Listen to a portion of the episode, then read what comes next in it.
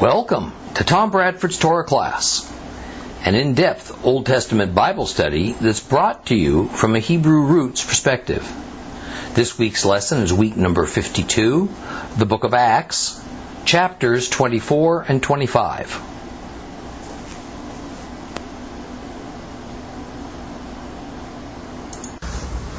Our last lesson dealt primarily with Paul's defense to the ludicrous legal charges that were made by the Sanhedrin as the trial was being held in front of Governor Felix in the provincial seaside capital of Caesarea Maritima.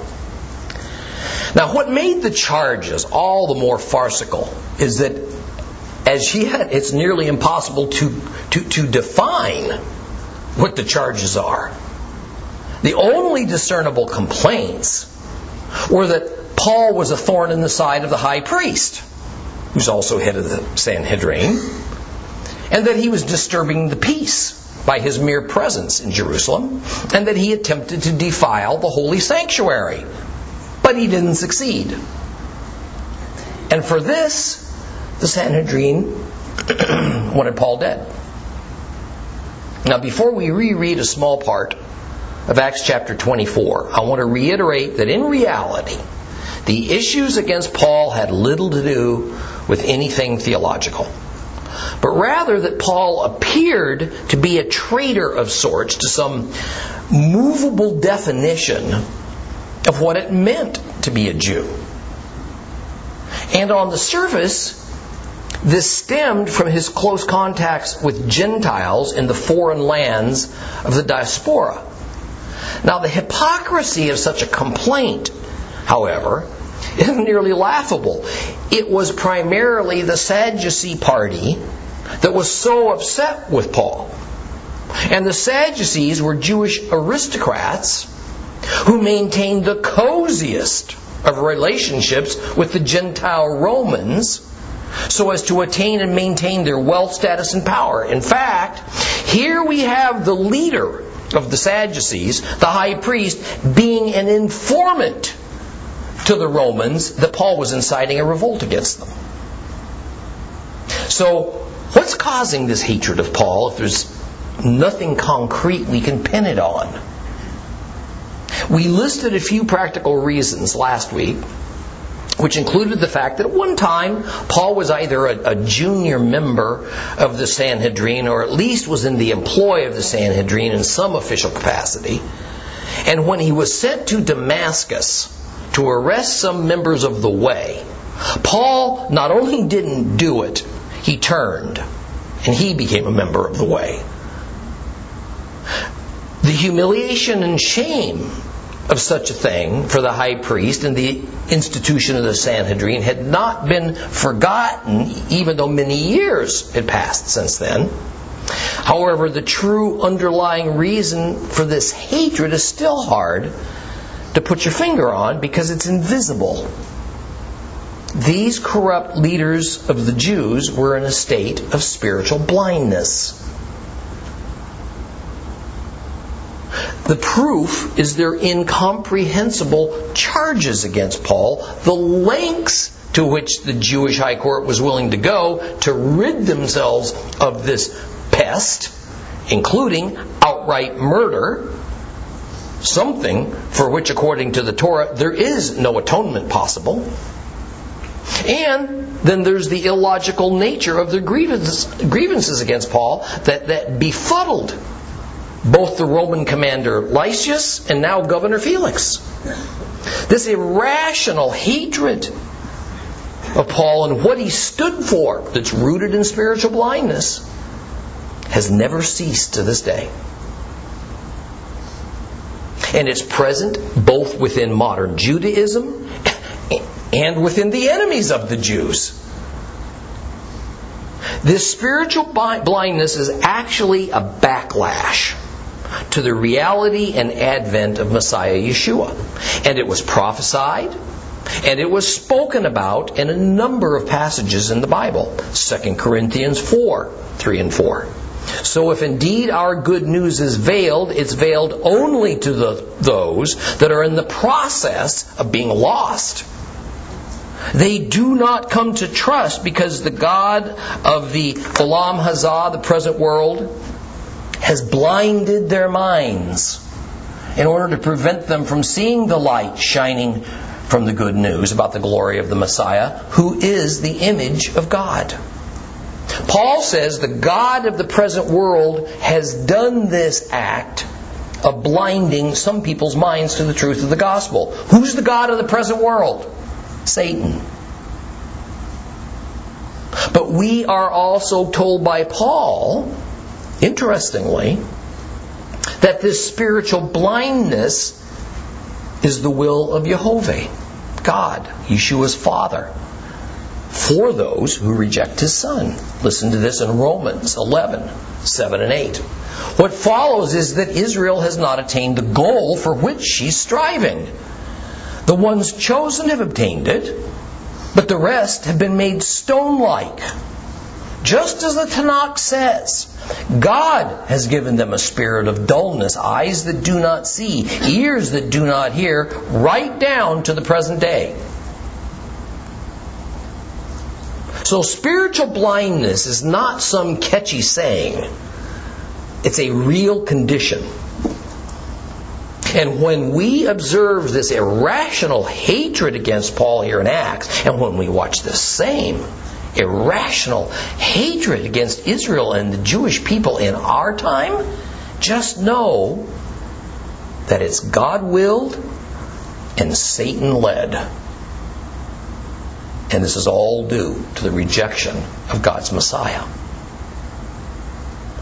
I think the Exodus story of Pharaoh and his hardened heart that was both the, as a result of his rejection of the God of Israel and of God acting upon his unrepentant heart. I think this is the pattern for what happens to all who set their minds against Messiah Yeshua. Yet, as frustrated as Paul would get, and, and I know many of us get, as we try to tell others about God's love for them, their need for Him, we need to keep in mind something that Paul knew. Each soul that is saved, Jew or Gentile, is truly a miracle. Because the forces against such a thing ever occurring are so powerful and pervasive that you are saved, that I am saved, is a miracle of the highest order, and it's something we must never take for granted. That Israel has survived this irrational hatred of a, of a billion or more sworn enemies, a number that grows daily, is also a miracle of the highest order. That you and I are hated for our faith, and that Israel is hated for their mere existence, comes with the territory. And we must be willing to accept that rather than fretting about it. The irony is that as believers, we are hated because of our acceptance of Christ. And Romans 11 tells us that Israel's hated because of their rejection of him. Well, Paul continues his defense in verse 17. Let's reread that section of Acts 24 right now. Open your Bibles to Acts chapter 24. We're going to start at verse 17, so if you have a complete Jewish Bible, we're at page 1395.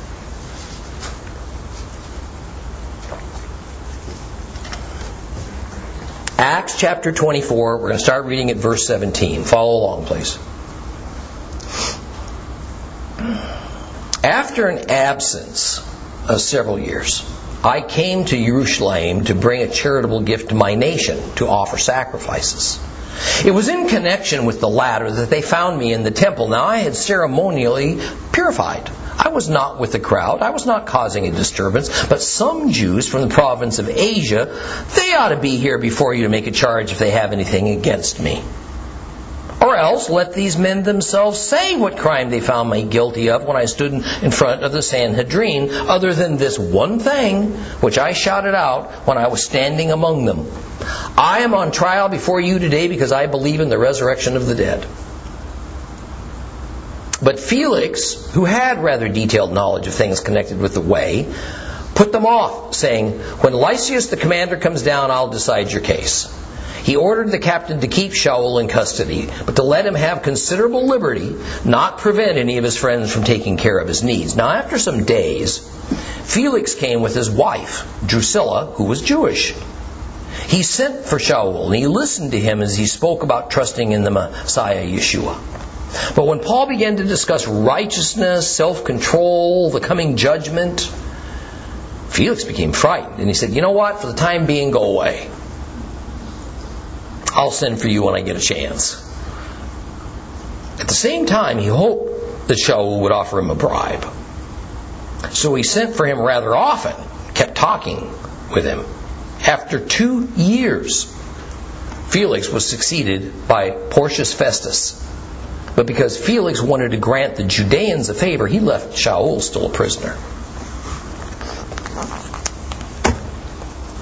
Here, Paul confirms what we've discussed in past lessons. It's been several years since he'd been to Jerusalem. His journey there currently had to do with celebrating Shavuot, Pentecost, and bringing charitable gifts to his people. And he came appropriately to sacrifice. Thus, obviously, he had every reason to be at the temple. He didn't come to disturb the peace.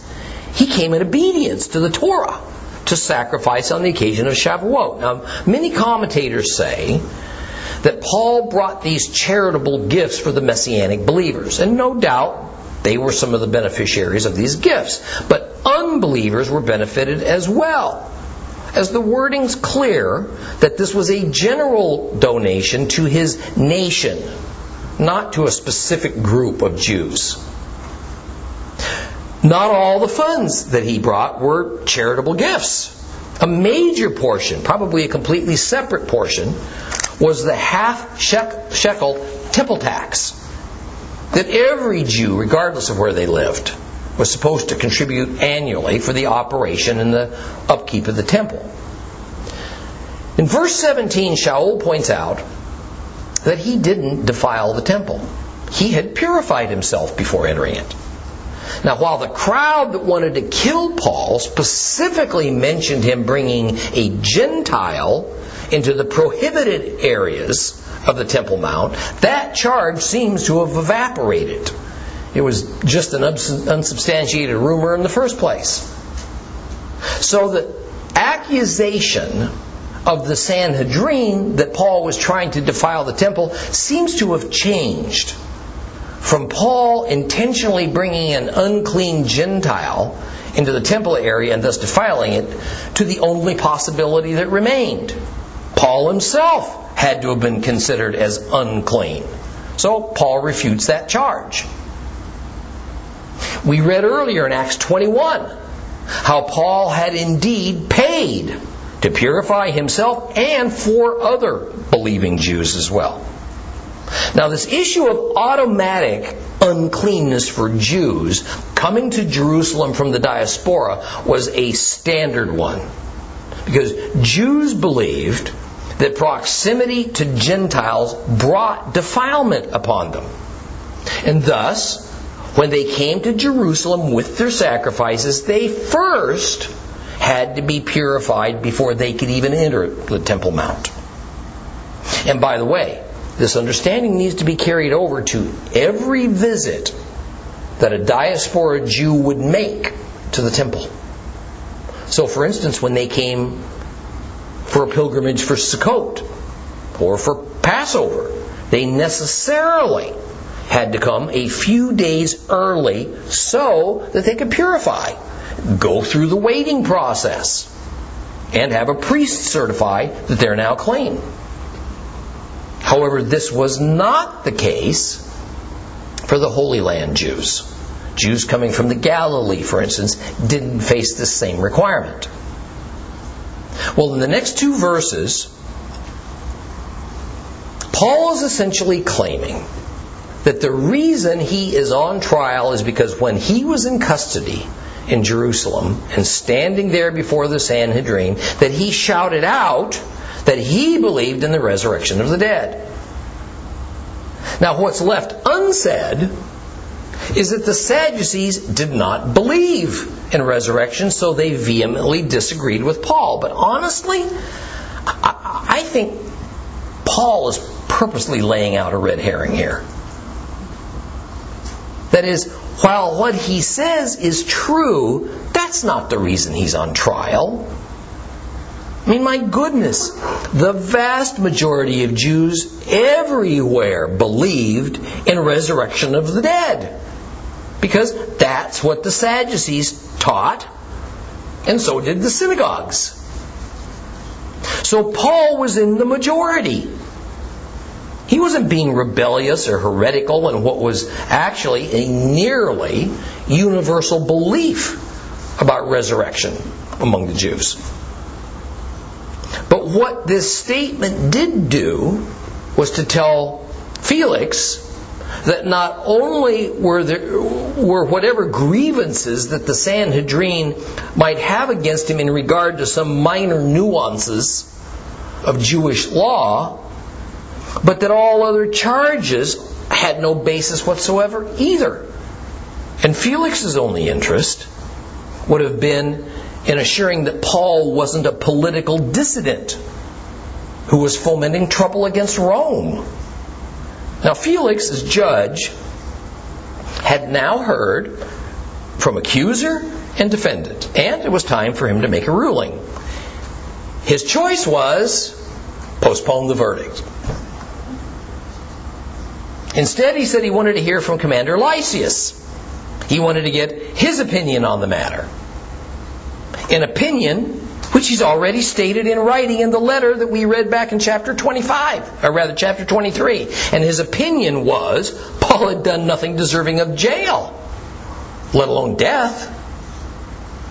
So Paul would continue to be under arrest, although his conditions improved, as he was allowed to have as many visitors as he wanted, and they would be allowed to provide him with food and creature comforts.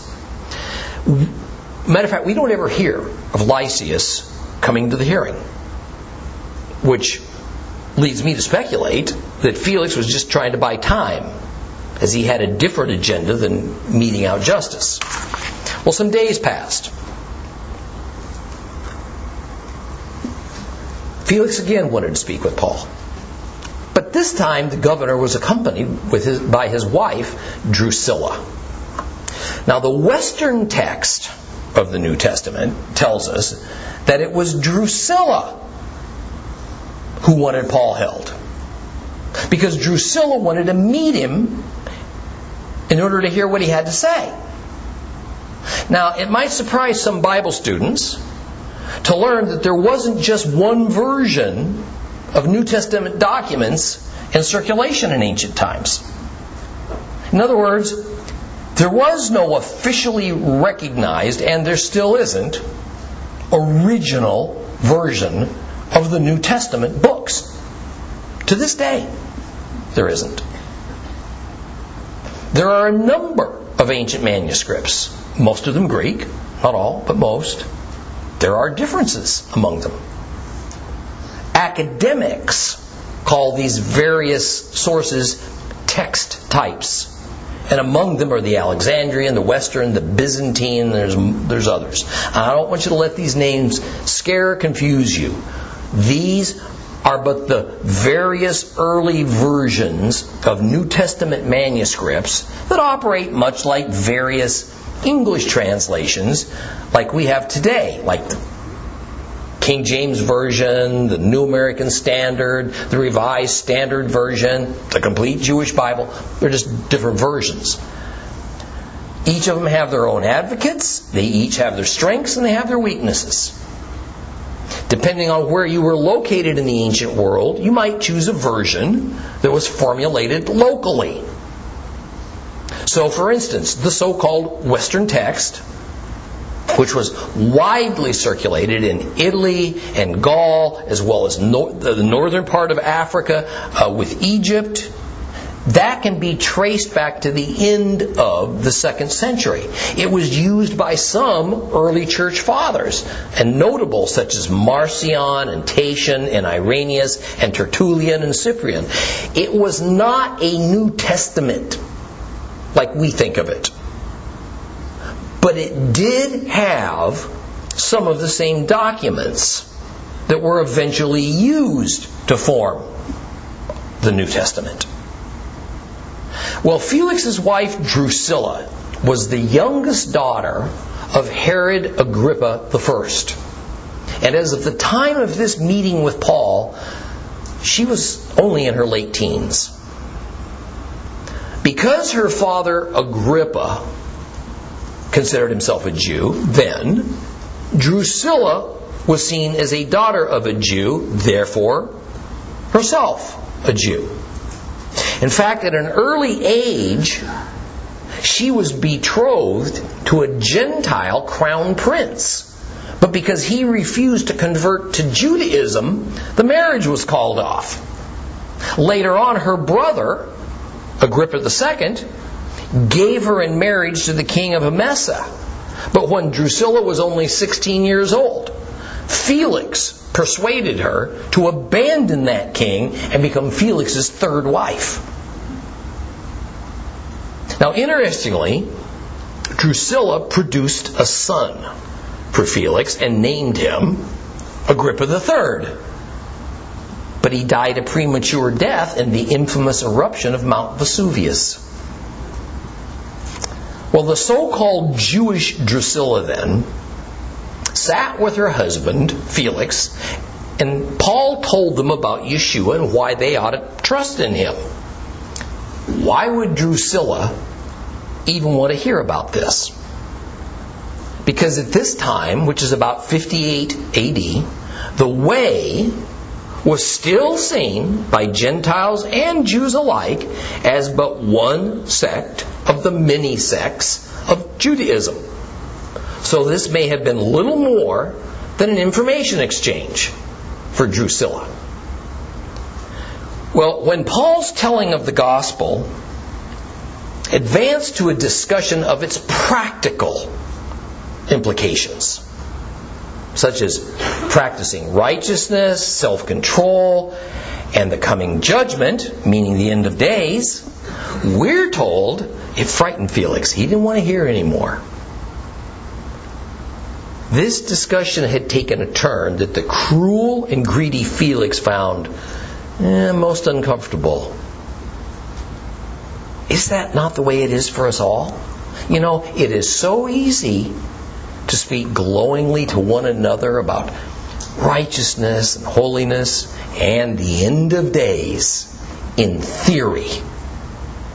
In theory. But when it gets down to things that God says we must do, changes in our lives we must make, duties and obligations that God says we have as believers, consequences for our faith that we must bear. Unpleasant, even horrific realities that we may be personally swept up into, we're not so sure we want to hear it anymore because it's getting a little bit too personal. Those warm and fuzzy feelings turn to fear and apprehension. That is why most of today's megachurches are built upon hearing only about God's love and mercy. Nothing else. His desire for you to attain all your dreams and to have prosperity. And only rarely will the sermon turn to God's wrath, your sins that God hates, and your obligations to Him as a disciple of Yeshua. The idea that there are, there, there are unchanging absolutes we must follow in obedience. It's not our option. And that those absolutes are found in the Torah. That God determines our righteousness based on His law and on the prophets. We can't define it on our own. And that never in history, people, has God's people, Old or New Testaments, escaped persecution. But rather, God expects us, in faith, to go through persecution if necessary, for the sake of the kingdom of heaven as an example to others. But we also find in verse 26 that part of the ulterior motive that Felix had for hanging on to Paul. Was hoping for a bribe. Now, we tend to think of a bribe as an illegal or shady, under the table transaction. Back then, a bribe was usual and customary, even if asking for one out loud was, wasn't considered polite or gracious. Felix was hoping that Paul would raise a good amount of money and offer it as homage to Felix's greatness. And very likely then, Felix in turn would have found in Paul's favor. Paul knew this, of course. And I suspect with all of his contacts, Paul could have done it. But he had bigger fish to fry. He wanted to be sent to Rome. He wanted to stand before the emperor, even if prison was the price of the ticket to get there. Well, this chapter ends with the notice that after two more years of Paul's imprisonment, Festus replaced Felix. Now, when leaving his office, Felix had the authority to let Paul go. He didn't. It is clear that Felix had never found a single cause to convict Paul. Instead, he apparently wanted to leave his office with the Judeans and the Sanhedrin, seeing him in a favorable light. So, he let Paul languish in prison as a favor to them. Seems that Paul spent much time in prisons. But he didn't let time pass by in idleness. You see, many of his letters that form a major part of the New Testament are ascribed to his time behind bars. Colossians, Philippians, Timothy, Philemon, just there's others. So it is clear that he was given the materials and given great latitude for the most part so that he could write those epistles, often with a scribe doing the actual writing as Paul dictated. And then those letters were allowed to go out of the prison and into circulation. Okay, let's move on to Acts chapter 25. Open your Bibles to Acts chapter 25 and follow along with me. If you have a complete Jewish Bible, we're still on page 1395.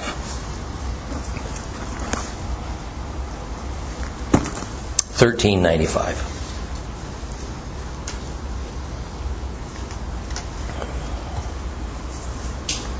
Three days after Festus had entered the province, he went up from Caesarea to Jerusalem. There, the head Kohanim, the high priest, and the Judean leaders informed him of the case against Shaul, Paul. They asked him to do them the favor of having the man sent to Jerusalem. They had plotted to have him ambushed and killed en route. Festus replied that Paul was being kept under guard in Caesarea and that he was about to go there shortly himself. So, he said, let competent men among you come down with me and press charges against the man if he's done something wrong. Well, after staying with them at most eight or ten days, Festus went down to Caesarea, and on the following day he took his seat in court and ordered Shaul to be brought in. When he arrived, the Judeans who had come down from Jerusalem stood around him, bringing many serious charges against him which they could not prove. In reply, Shaul said, I've committed no offense, not against the Torah to which the Jews hold, not against the temple, not against the emperor. But Festus, wanting to, do the Judeans a favor, asked Paul, Would you be willing to go up to Jerusalem and be tried before me there on these charges? Shaul replied, I am standing right now in the court of the emperor, and this is where I should be tried. I have done no wrong to the Judeans, as you very well know. If I'm a wrongdoer, if I have done something for which I deserve to die, then I'm ready to die. But if there's nothing to these charges which they are bringing against me, no one can give me to them just to grant a favor. I appeal to the emperor. Then Festus, after talking with his advisers, answered, You have appealed to the emperor, you will go to the emperor. Well, after some days, King Agrippa and Bernice arrived at Caesarea to pay their respects to Festus. And since they were staying on there for some time, Festus had the opportunity to acquaint the king with Shaul's situation. There's a man here, he said, who was left behind in custody by Felix. And when I was in Jerusalem, the head Kohanim and the elders of the Judeans informed me about him and asked me to pronounce judgment against him. My answer to them was that it is not the custom with the Romans to give up an accused man just to grant a favor before he has met his accusers face to face and had the opportunity to defend himself against the charge. So when they arrived here with me, I did not delay, but I took my seat in the court the next day, and I ordered the man brought in. Well, when the accusers stood up, instead of charging him with some serious crime as I had expected, they disputed with him about certain points of their own religion, particularly about somebody called Yeshua, who had died, but who Paul claimed was alive. Being at a loss to know how to investigate such questions, I asked him if he would be willing to go to Jerusalem and be tried on these matters there. But since Paul appealed to be kept in custody and have his case decided by his imperial majesty, I ordered him held until I could send him to the emperor. Agrippa said to Festus, Well, I myself have been wanting to hear this man. Tomorrow, he replied, you'll hear him. So the next day, Agrippa and Bernice came with much pageantry. They entered the audience room accompanied by military commanders and the prominent men of the city. And then, at the command of Festus, Shaul was brought in. Festus said, King Agrippa, and all of you here with us, do you see this man? The whole Judean community has complained to me about him, both in Jerusalem and here, crying he shouldn't be allowed to remain alive. But I discovered that he'd done nothing that deserves a death sentence. Now, when he himself appealed to the emperor, I decided to send him. However, I have nothing specific to write to his majesty about him. That's why I've brought him before all of you, and especially before you, King Agrippa, so that after we've examined him, I might have something to write. It seems irrational to me to send a prisoner without also indicating what the charges are against him.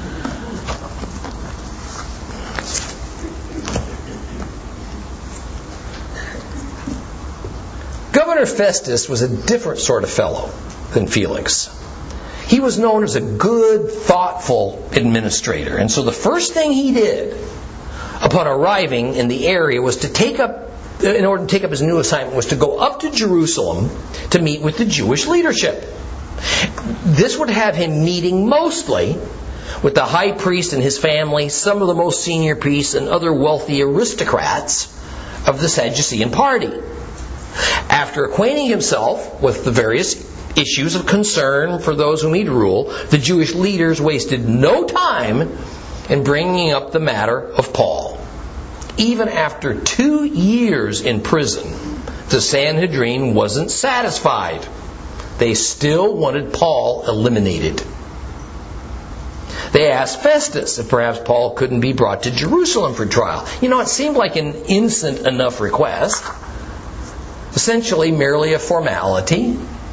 And no doubt the Jewish leaders counted on Festus not knowing the history behind this situation. Their goal was to have Paul assassinated before any trial could happen. That's fascinating to me that this determination to kill Shaul continued on for so long.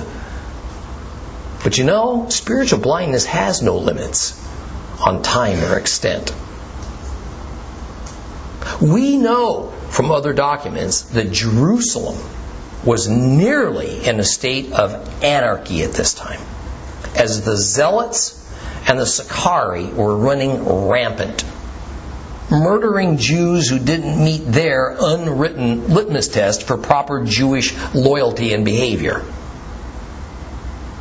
I have little doubt that it was the demands of these extremist zealots and Sicarii that kept this issue alive, that is, to deal with Paul.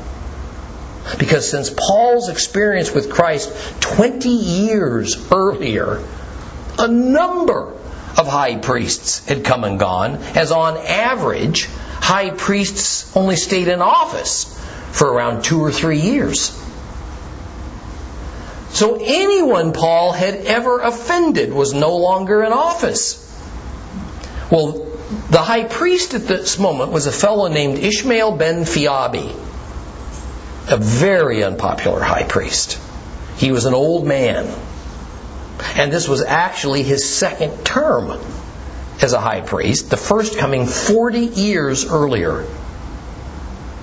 Let me repeat something I've said before, but it's important to know when understanding these times. Ben Phiabi was the current in a long succession of illegitimate high priests, according to the law of Moses. Even though these high priests insisted that they upheld the Torah while refusing to recognize the traditions of the elders that the Pharisees honored. So, the insistence of the Sanhedrin to continue prosecuting Paul, persecuting is more like it, was strictly a political accommodation by the high priest to the most radical Jews in Judea. Now, thankfully, Festus saw no need to move Paul and have the trial in Jerusalem. I imagine that Festus had a suspicion that something wasn't quite right in this case. And no doubt he used this request in order to establish his authority and make it clear just who was in charge and who was going to bow down to who. I mean, he told the Jewish leaders they'd have to come to Caesarea to continue the case against Paul. Now, since Felix had been removed from office because he was unable to control the violence of Jewish militants, mainly in Jerusalem, Festus would show these Jews a firm hand from the moment he began to rule by denying their request. Well, at the same time, Festus showed respect to these Jewish leaders by staying on in Jerusalem for several more days, getting to know them, being available for discussions. He was showing himself to be a pretty wise leader. And he knew that his success or failure would hinge on the level of quiet that he could secure in Jerusalem. And this quiet began with the Jewish leadership seeing him as a reasonable man who wanted to understand Jewish politics, Jewish sensitivities, so that there could be peace.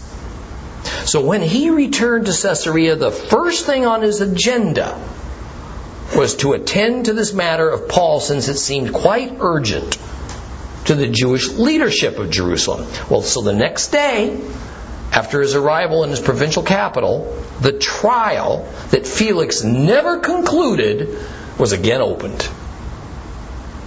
Well, the scene unfolded very similarly to what had happened over two years earlier. Many charges were brought against Paul, but no evidence was presented. So Paul responded similarly to how he'd responded two years ago. He just denied all the charges. He was careful to deny them in an articulate and a structured way that addressed each area of accusation. First of all, he says he did no wrong against the law of the Jews. Next, he claims he committed no wrong against the temple. And finally, he says he did no wrong against Caesar. So, what he claimed was he had not violated halakha, Jewish law. In other words, his Jewishness remained intact. This was not about violating the actual biblical Torah. because essentially he was addressing the concerns of the Pharisees who went by oral traditions, not so much the written Torah. Then he addressed the concerns of the Sadducees, whose headquarters and their area of control was the temple. He says he did nothing wrong there. And lastly, he said he broke no Roman law, and therefore he had not challenged Caesar. Now, Paul knew what he was doing. See, he was in a Roman court of law. So, Roman case law ruled the day.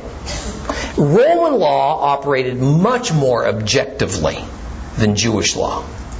Roman law required credible witnesses to back up any charges. So, since there were no witnesses against him, all Paul had to do was deny the charges. The burden of proof was on those who were making the accusations. Now, what's interesting is that apparently the Jewish leaders did not understand Roman, Roman law as well as Paul did. And since the first, now follow me here, this is really interesting. Since the first charge was about violating Jewish law, the second charge was about violating the sanctity of the temple. Had the list of charges stopped right there, Festus had every legal right. And considering the long, messy ordeal this had become, he had every motivation to just turn Paul over to the Jews and let him take him back to Jerusalem to deal with him in their Sanhedrin, because clearly this was just a Jewish matter. But, since the Jewish accusers' charge of conspiring to foment trouble against Rome was added, by the Jews as a third charge, now this became a matter that only a Roman court could decide. They shot themselves in the foot. This opened the door for Paul, as a Roman citizen, to appeal now directly to Caesar. Festus knew exactly what position he'd been maneuvered into. And so, seeking an easy way out, he asked Paul if he would consent to go to Jerusalem to be tried there. Fat chance. Essentially, Festus was willing on the spot to dismiss any charges against Paul concerning violating Roman law by fomenting disturbances. See, this is how anxious he was to rid himself of this problem. But Paul was going to have none of it. God told him he was to go to Rome and that he would go before the emperor. This was his ticket to get there. Besides, Paul fully knew he'd never make it to Jerusalem alive if he was turned over to the Jews. So he appealed to Caesar. Game over. It was now out of Festus's hands. And in a few more verses, we're going to hear the perplexed Festus wonder to King Agrippa II why in the world would Paul appeal to Caesar since Festus was ready to, to declare him innocent of any charges against Rome? Appeal what?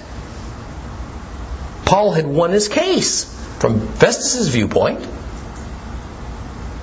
Now, in truth, Paul risked more prison time now than he'd faced with Felix. Felix didn't formally acquit him. But on the other hand, he had no grounds to convict him. Yet he still had to find a way to placate the Jewish leadership. So Felix just didn't do anything. And Paul continued to languish in jail for two years. Festus could have taken a cue from Felix and done the same thing. This would have at least partially appeased the Jews, and it would have saved him the embarrassment of sending Paul to the emperor, having no idea what the charges against him ought to be, or what he ought to tell the emperor of the circumstances. And see, here's the rub. The emperor at this time was the unstable and dangerous Nero Oh man. So, starting in verse 13, we're told that some days passed. Festus had taken no action. So, no doubt, Festus was trying to figure out what to do with Paul. But perhaps not all was lost. By good fortune, King Agrippa and Bernice arrived at Caesarea to visit, and maybe they, much more familiar with Jewish problems than he, could find a way to proceed. Agrippa, in our story, is Herod Agrippa II, and Bernice is his biological sister, both claiming Jewish heritage.